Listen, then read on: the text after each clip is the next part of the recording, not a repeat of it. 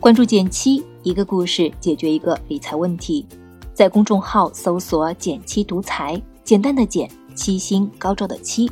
关注后回复“电台”，送你一份上万人点赞收藏的理财工具包。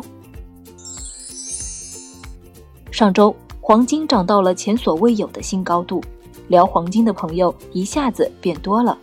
很多人开始纠结，现在的黄金到底能不能买呢？首先，我们来说说黄金上涨的原因。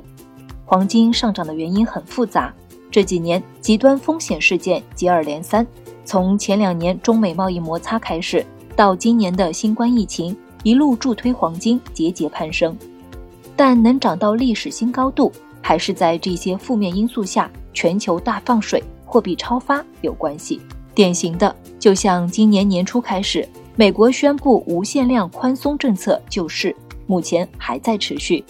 既然货币超发，钱越来越不值钱了，那不如买点实物来保值。因此，黄金这种典型的抗通胀实物资产被大家疯抢。理解了这个逻辑，再来从两个角度思考：第一个是黄金继续涨的动力还有多大？目前来看，全球范围内的货币放水一时半会儿还不会结束，但与此同时，全球范围能再放水的空间已经不大了。就像饿的时候，你吃第一个饺子很香，吃了二三十个后就变成过犹不及了。再放水，就类似于给吃了二三十个饺子的朋友继续上饺子。另外，长期来看，黄金资产并不是一个增长趋势很明显的资产。从这个角度思考，黄金有可能继续上涨，但若是带着前两年那样大幅上涨的预期，你大概率是要失望的。第二个是比较思维。黄金比起其他投资性价比有多大呢？事实上，在放水的环境下，钱的去处不只是黄金一个选择，资金逐利而动，不少资产都会上涨。目前，普通人投资黄金最方便的渠道之一是黄金 ETF 基金，今年的涨幅基本都在百分之二十五左右。这个成绩在今年的各类资产中，当然也是优等生。但今年涨幅超过它的股票基金也还是有一些的，尤其是考虑黄金长期难增值的前提，目前已经涨到新高度的黄金，风险收益的性价比已经没那么高了。所以相对而言，面对已经涨得那么高的金价，核心逻辑还是在于资产配置，而不是赌一把赚大钱。如果你现在已经持有了部分黄金，你可以考虑作为资产配置的一部分继续拿着。货币超发的逻辑还在。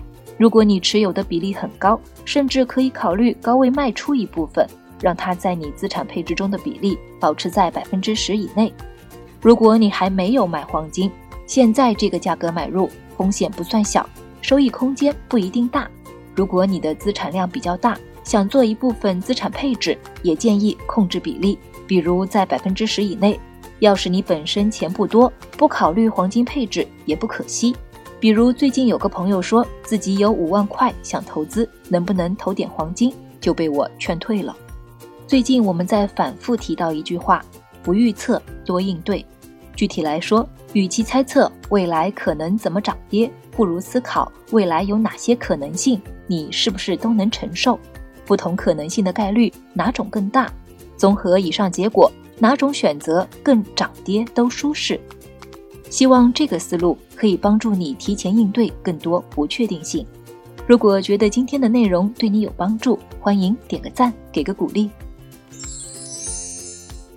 好了，今天就到这里了。右上角订阅电台，我知道明天还会遇见你。微信搜索并关注“减七独裁，记得回复“电台”，你真的会变有钱哦。